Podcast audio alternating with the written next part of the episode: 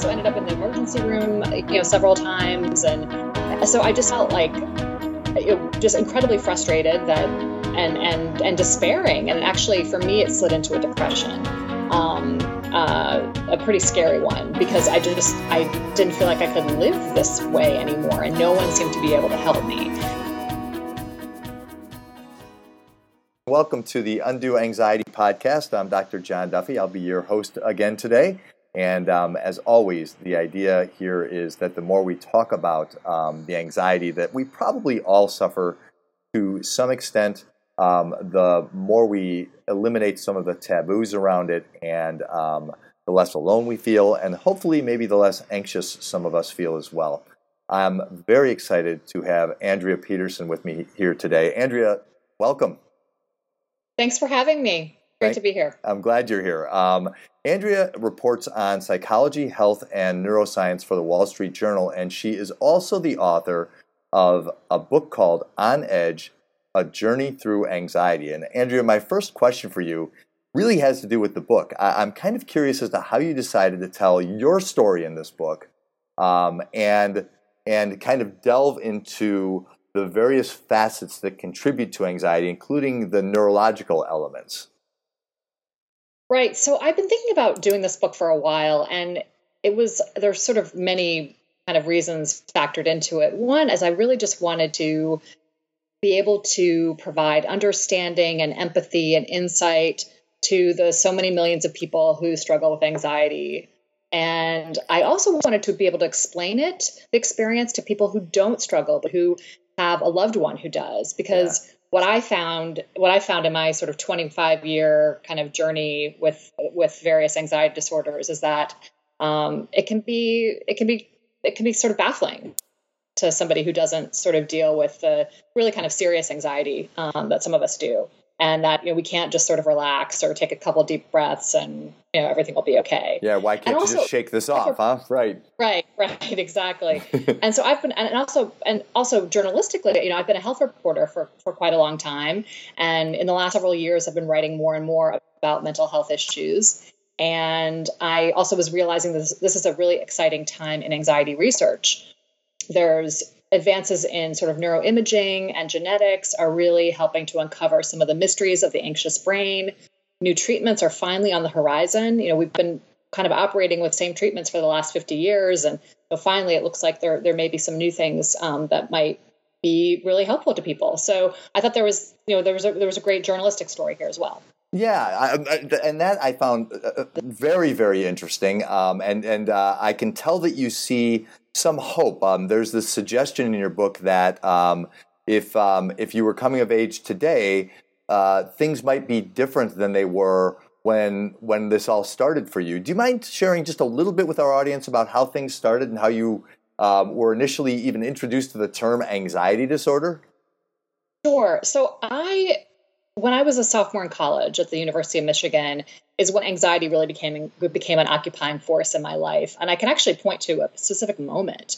Um, I was about ready to register for classes, and I felt fine, mm. and then all of a sudden I didn't, and my heart rate kicked up. I started. I, I was short of breath. I had these strange visual changes where I had sort of gray blotches before my eyes, and kind of the words that I was reading were sort of dipping and buckling. And I was just overwhelmed by this this feeling of absolute terror that I was about to die. And now I know that was a panic attack. But right. I had no idea what it was at the time. I thought I thought I was dying, and if I wasn't dying, I thought I was going crazy. Mm-hmm. And that actually ushered in, you know, as you know, a panic attack is supposed to sort of peak at about 10 minutes and then sort of abate. But for me, in that period, it kind of started like a month long what felt like a month long panic attack. I mean, just having this, this these intense physical sensations as well this sort of overwhelming terror. And you know, I went to a doctor right. who said I was fine, and, and then I actually having a medical odyssey. You know, because because for me, anxiety was so physical. I was you know I was I was having all sorts of strange neurological symptoms too, tunnel vision, um, you know, tingling in my uh, face and hands, and you know now knowing what I know, a lot of them are really classic symptoms of panic disorder. But right. unfortunately, you know, I, I wasn't diagnosed appropriately for a year and, and about, you know, a dozen doctors and many, many medical tests later.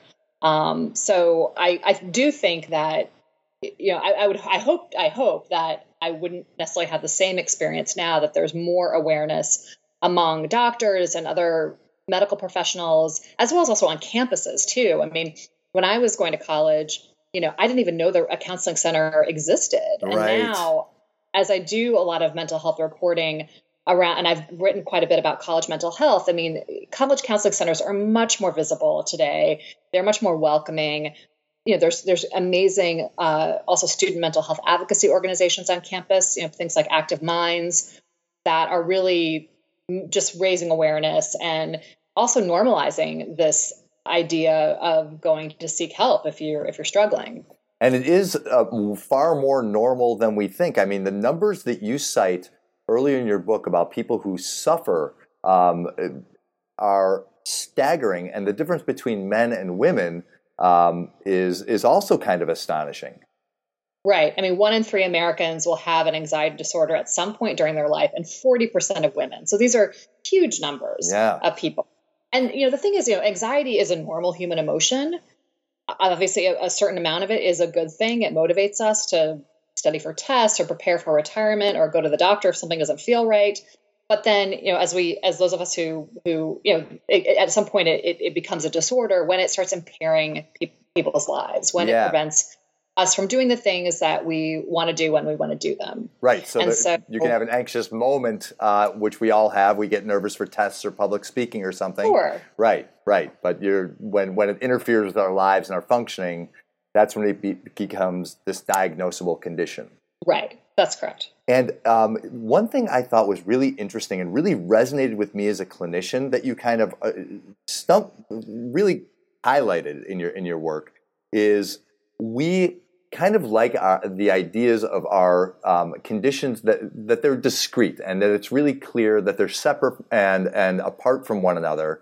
And yet, even when you describe panic attacks, you know, you describe like we're taught, even in graduate school in psychology, like yeah, it takes us about ten to twenty minutes, and then somebody is beyond a panic attack. And yet, I've worked with many people who've described it like you do that this is a this is a month long affair. This is weeks long right. and, and incredibly painful. And the idea that, you know, well, if you have an anxiety disorder, you have one of them, even though there are a number of them um, listed in the diagnostic manual of mental disorders. So, um, you know, I, I kind of wonder what that year was like before you realized, oh, this is what I've got, and what it was like to have um, more than one anxiety disorder diagnosed uh, upon you. I mean, it was terrifying mm-hmm. in one one that, that year that I went without a diagnosis because you know no one could figure out what was, what was wrong with me, and you know people also were sort of you know speculated that so some doctor doctors speculated, oh maybe it's multiple sclerosis, maybe it's chronic fatigue syndrome, um, but no one you know one doctor actually fired me. He was like, I have no idea, you know, don't come back, basically. Wow. so I also ended up in the emergency room, you know, several times, and so I just felt like you know, just incredibly frustrated that and and and despairing. And actually, for me, it slid into a depression, um, uh, a pretty scary one mm-hmm. because I just I didn't feel like I could live this way anymore, and no one seemed to be able to help me. So I, I, honestly, when I was finally diagnosed with an anxiety with well, a couple anxiety disorders, um, I was incredibly relieved that there was actually not only a diagnosis, but there was treatment. There was yeah. something that people that, that could be done to um, to make this better. And so that was actually, you know, unfortunately, what, what happens often with anxiety is that it feeds on itself. And so by the time I was appropriately diagnosed, my anxiety was deeply entrenched, and I had a lot of what what's called avoidance behaviors. So, you know, especially people with panic attacks often start avoiding the places and the situations where they've had panic attacks. And so, you know, I stopped standing in lines. I stopped going to coffee shops. I stopped going to movies. I stopped going to football games at school. I mean, I, you know, so my world, and also I was just exhausted from being anxious all the time. So my world got smaller and smaller. So there was a lot of work that I had to do once I did finally get a diagnosis. And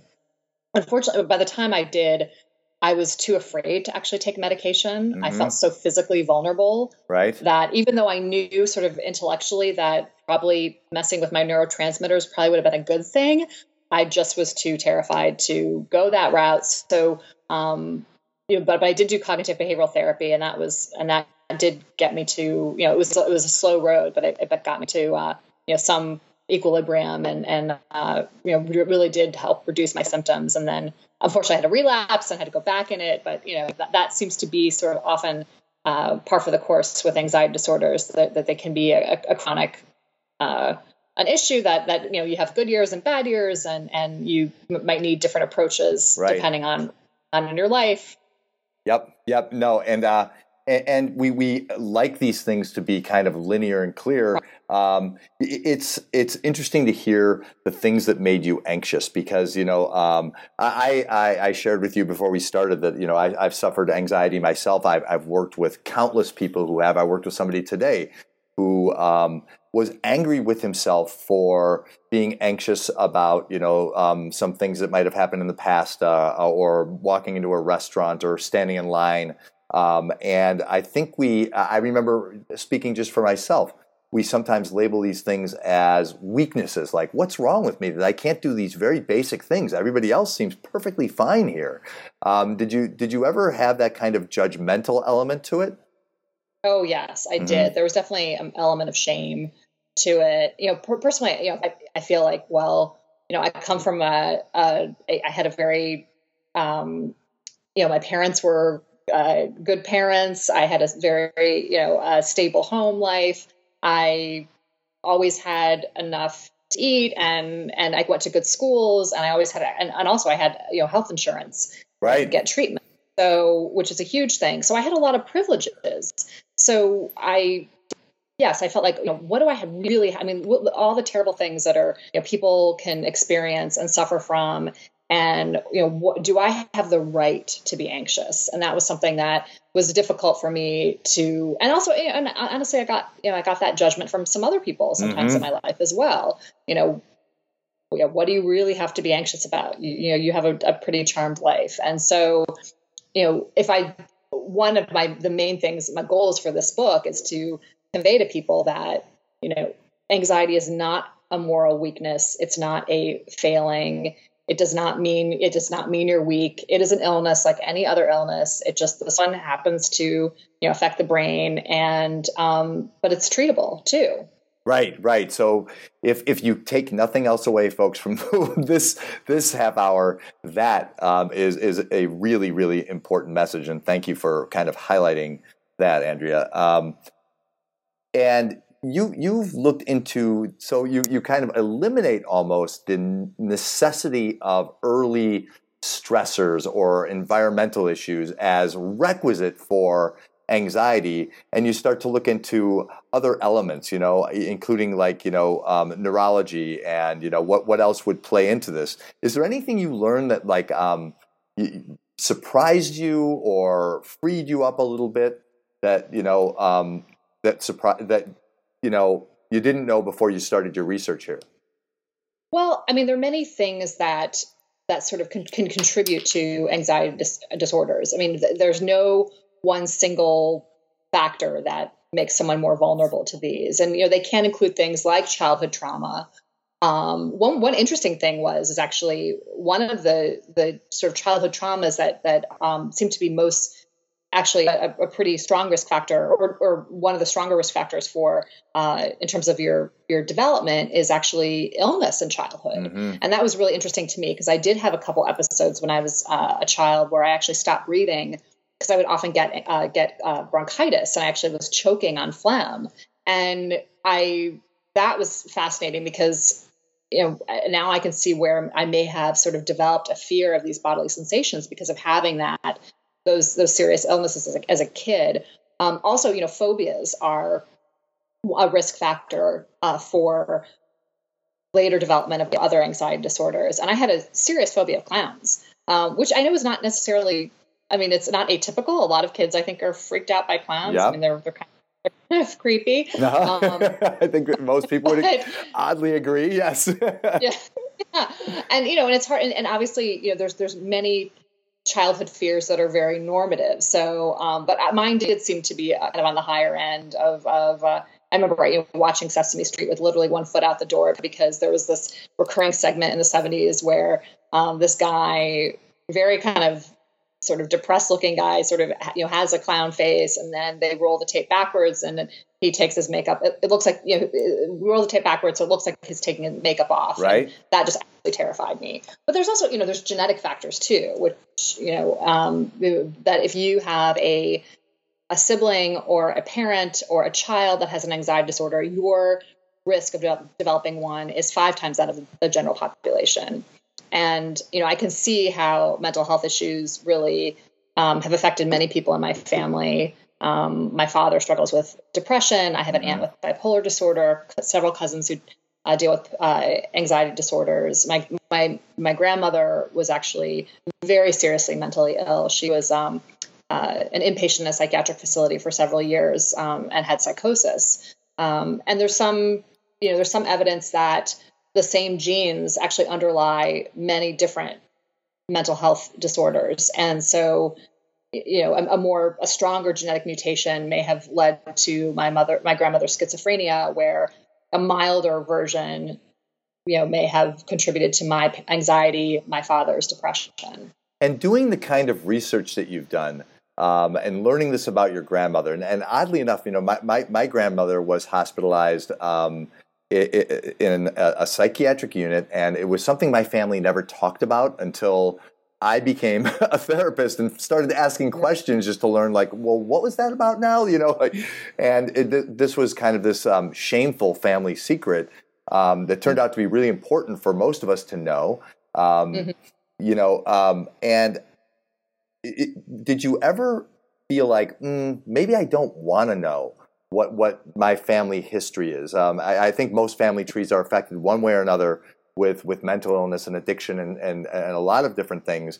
But you know, as as I read about your grandmother, I was wondering, boy, I wonder if Andrea wanted if that was good news to her, and, and you felt relief, or did you ever feel like, ooh, wow, I wonder if there's something more serious, you know, on the horizon for myself or my children, or you know, or anything like that.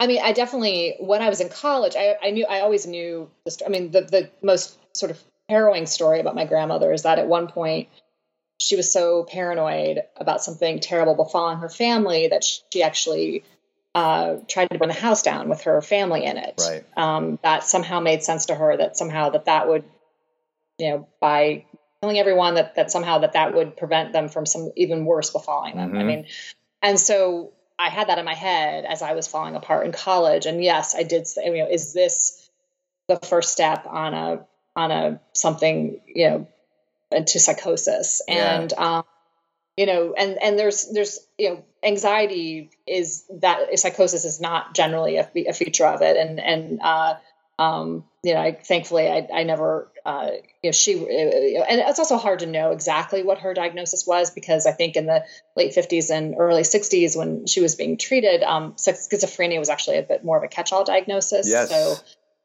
and then the, you know, the treatments were obviously not as, uh, you know, not as where they are now. I'll put it that way. Um, so it's all, it's, a, I mean, I did get her medical records and I was able to look back, but I, I didn't, you know, now I, I didn't, I was actually really, um, I finding out more about how she, you know, what had happened to her and how mental illness had sort of affected my family actually brought us really, I mean, it really, um, I think it was cathartic for my father and my aunt to talk about it.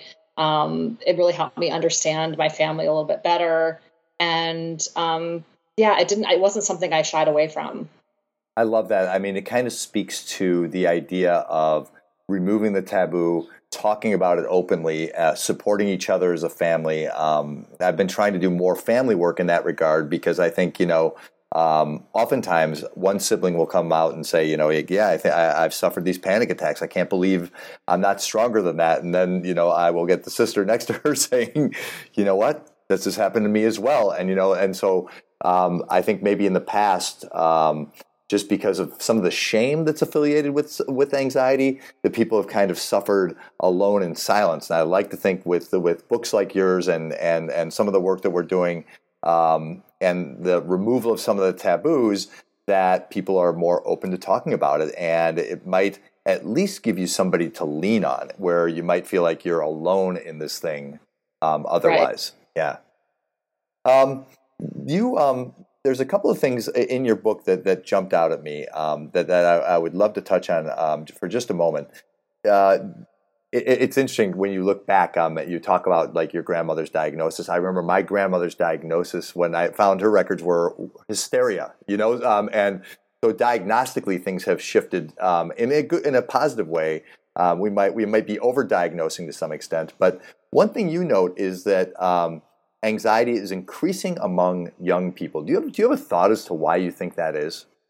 Yeah that's that's interesting because that was something that as i was doing various mental health stories for the Wall Street Journal, I, I, was coming across these statistics, particularly among college students, that the rates of anxiety were increasing, mm-hmm. and um, and actually that anxiety had now leapfrogged over depression as the number one reason why students were seeking counseling at the at the um, counseling centers. And so I did. I actually went back to Michigan to my alma mater to try to you know, get a little bit uh, to try to get get to the bottom of this. And you know, people look at every, people are sort of speculating on everything from um, the rising cost of college, the rising cost of tuition. You know, so many students are really burdened with these huge loans, and that stress of that right. um, is really weighing on a lot of students. Also, just uh, you know, um, economic insecurity, the the idea that you know a bachelor's degree is no longer enough to guarantee a good job.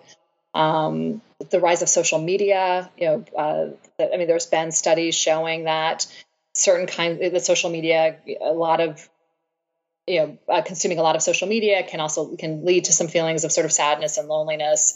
And but also i mean there, and so so so those and even even so-called helicopter parenting the type of parenting that um, where students aren't allowed to fail and uh, and and to separate in the way that maybe uh, they could before because I think as parents we're just you know so worried about our, our kids' futures that it's hard yes. to see them flounder. I, think you're so, so right about that, and and you know that that idea. I'm so glad you went back to Michigan and like kind of looked into that. Um, my, my son's in college, and and I work with a lot of college age students, and and I I'm finding the same thing that that people that the idea of going into that that counseling center, the taboo affiliated with that is no longer as pervasive as it was a generation ago or pro- even five, ten years ago. And I think um, I do think social media, oddly, you know, as as much as it can be damaging, is sometimes helpful in this regard when you see celebrities speaking out right. about like their their anxiety or their depression. Um, there is this suggestion um, that I think I read in your book this way um, that anxiety doesn't really go away. There's not necessarily a cure, but it is treatable. Am I am I close to what you what your message I mean, is? I, I, I can't say as a blanket statement. I'm saying for me, I've I've, I've realized that for me at least, it's it's going to be a lifelong um, issue. I yeah. Mean, you know, I have I have easy years, I have tough years, and I, and I and now I know how to deal with it. I mean, now I know you know when things are when things get really tough, my anxiety really surges. You know, for me, I know that um, what's helpful is around a cognitive behavioral therapy and an SSRI, both of those. Um, when things are, you know, even in easy years, I find that I just have to be really diligent about all that boring adult stuff that we're all supposed to do, like get enough sleep and eat well and exercise. Um, those I feel like the margin of error for those of us with struggle with anxiety is a lot slimmer. Right. And also, you know, there's there's increasing research around the benefits of mindfulness practices like meditation and yoga. I'm actually t- personally terrible at meditation, but, but so so I'm in that club with you, so yeah, I understand. But yoga for me has actually been really, really uh, super helpful, and I try to do at least like a 15 20 minute practice in the morning and i really do feel like that um, has helped me a lot. And I, you know, I do take Klonopin like as needed, which is uh-huh. a benzodiazepine, which I know those are controversial. And I feel like since I've been really been much more religious about the yoga, I, I don't have to take it that much. So, Interesting. so that's been that's been good. And I like that idea that you know, like e- even if this is, and and for some people, for some of us, it is this is a lifelong issue. If you have this toolbox that you that you know well, and you know this is this is going to be one of my rougher years, that you can you always got those tools available to you, you know, and and um, as we progress in treatment, those tools might be more plentiful even than they are now, um, and, I suspect they will. Um, one thing that I find interesting is is um, you have said that in in a way anxiety disorders have improved your life, and and I think a lot of people who um, suffer from anxiety are would be baffled initially to hear that. um, do you mind I, expounding on that a bit? Right, right sure. Um, and I certainly I don't see my anxiety disorders as some sort of gift. I mean, I I, right. I, I don't sort of think it's as simple as that, but I do feel like there have been some upsides. I mean, even as you know, when when it's at when it's my anxiety is at its worst, you know, it kind of erases life and love, and it's it's it's pretty terrible. Mm-hmm. But I feel like the experience of having, having been through that, and you know, even when it's at its more, it's sort of kind of regular low hum, that it has deepened my friend relationships. First of all, it's made me. Uh, I have to. I've had to be more vulnerable. I've had to ask for help, and I think that that has fostered intimacy. And I think it's given me um, uh, made me more empathetic and given me a point of connection with other people in pain and those um, I think have enriched my life. I also yeah. feel like having this sort of you know background hum of uneasiness or or this sort of um, uh, you know this this this sort of potential for catastrophe kind of always sort of uh, you know in the back of my mind has actually weirdly made me just live a more authentic life. It's just made me because I because I feel like it you know when my anxiety kicks up it's oftentimes a signal that something is a little bit haywire you know that that um, either I'm avoiding some, you know, necessary confrontation, you know, that maybe, you know, something with my husband is a little off and that's right. something I need to deal with. And so it can actually be um, sort of a, you know, detector of, of something a little bit awry. I mean, this is of course when it's not at its like fever pitch. And right. then I think it's, it's it's it's hard to find really an upside when you're in the middle of a panic attack. I just don't really see much of one. No doubt, right? I mean, but, uh, but, but, but you know, having this sort of, I mean, you know, psychologists even, as you probably know, you know, talk about, um, um, you know, that that this post traumatic growth, you know, as something that you know, you've if you've gone through a traumatic experience, that it actually can can make um, give you more clarity in terms of what's important in your life and actually deepen your your relationships. And I do feel like you know, it's oftentimes times spoken about in in uh, response to sort of a discrete tragedy or like going through an, an, illness like cancer.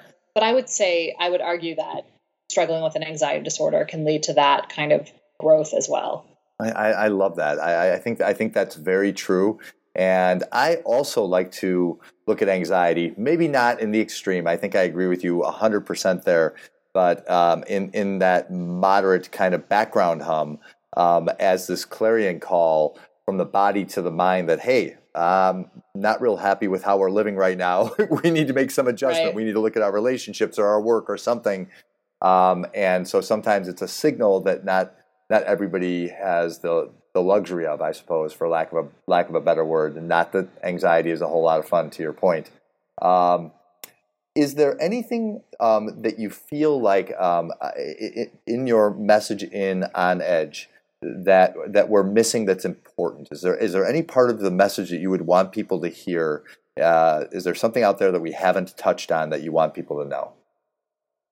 Um, I mean, you know, we there's there's some exciting sort of new developments on the horizon in terms of treatment um, that you know that people are actually because we're learning more and more about what anxiety actually looks like in the brain that researchers are starting well starting to develop treatments to actually target that underlying um, neurobiology of it and you know with, with things like actual computer games that can sort of um, help modify this attention bias to threat you know anxious people we, we actually we simply see more peril in the world um, we're much more likely i mean i'm more likely if i'm giving a talk um, to notice the person who's frowning or uh, not paying attention to right, me than I right. am the people that are smiling. And so there's there's you know attention bias modification, which is a treatment that is helping that actually kind of modifies that. I mean that's just one of the many many things. And but there's even also also some exciting research that I think could even be implemented even sooner, which is looking at how things like cognitive th- behavioral therapy might be improved with simple things like actually having your therapy appointment in the morning or taking a nap afterward. Or there's a researcher at UCLA who's um, experimenting with seeing if take uh, going for a run after therapy might actually boost if, its efficacy because there's a, a protein um, that uh, the levels of it are boosted you know during exercise and that can actually consolidate learning so it's it's pretty it's pretty cool. Um, some of the things that might that that little tweaks that we might be able to make that can, really cool. that can make a difference. Yeah, it mm-hmm. feels very hopeful, right? Because these are really clever, yeah, inventive yeah. ideas about you know what what might be helpful in terms of in terms of treatment going forward. Well, Andrea, I am uh, so grateful to you. You are a wealth of information, um, and I strongly recommend that everybody listening uh, pick up this book, On Edge: A Journey Through Anxiety. It is um, it is a really uh, kind of a, a book I couldn't put down, Andrea. Like I really, really enjoyed it, it, it, as an anxiety sufferer, and I learned a lot as a clinician. So I, I'm grateful to you for that. Um, and uh, Andrea reports on psychology, health, and neuroscience for the Wall Street Journal. Um, again, I am so grateful. Thank you so much for joining me today. Thanks so much for having me. Okay, folks, as always, you can find the Undo Anxiety podcast on iTunes, Podbean, Stitcher, liveleadplay.com, or WGN Plus.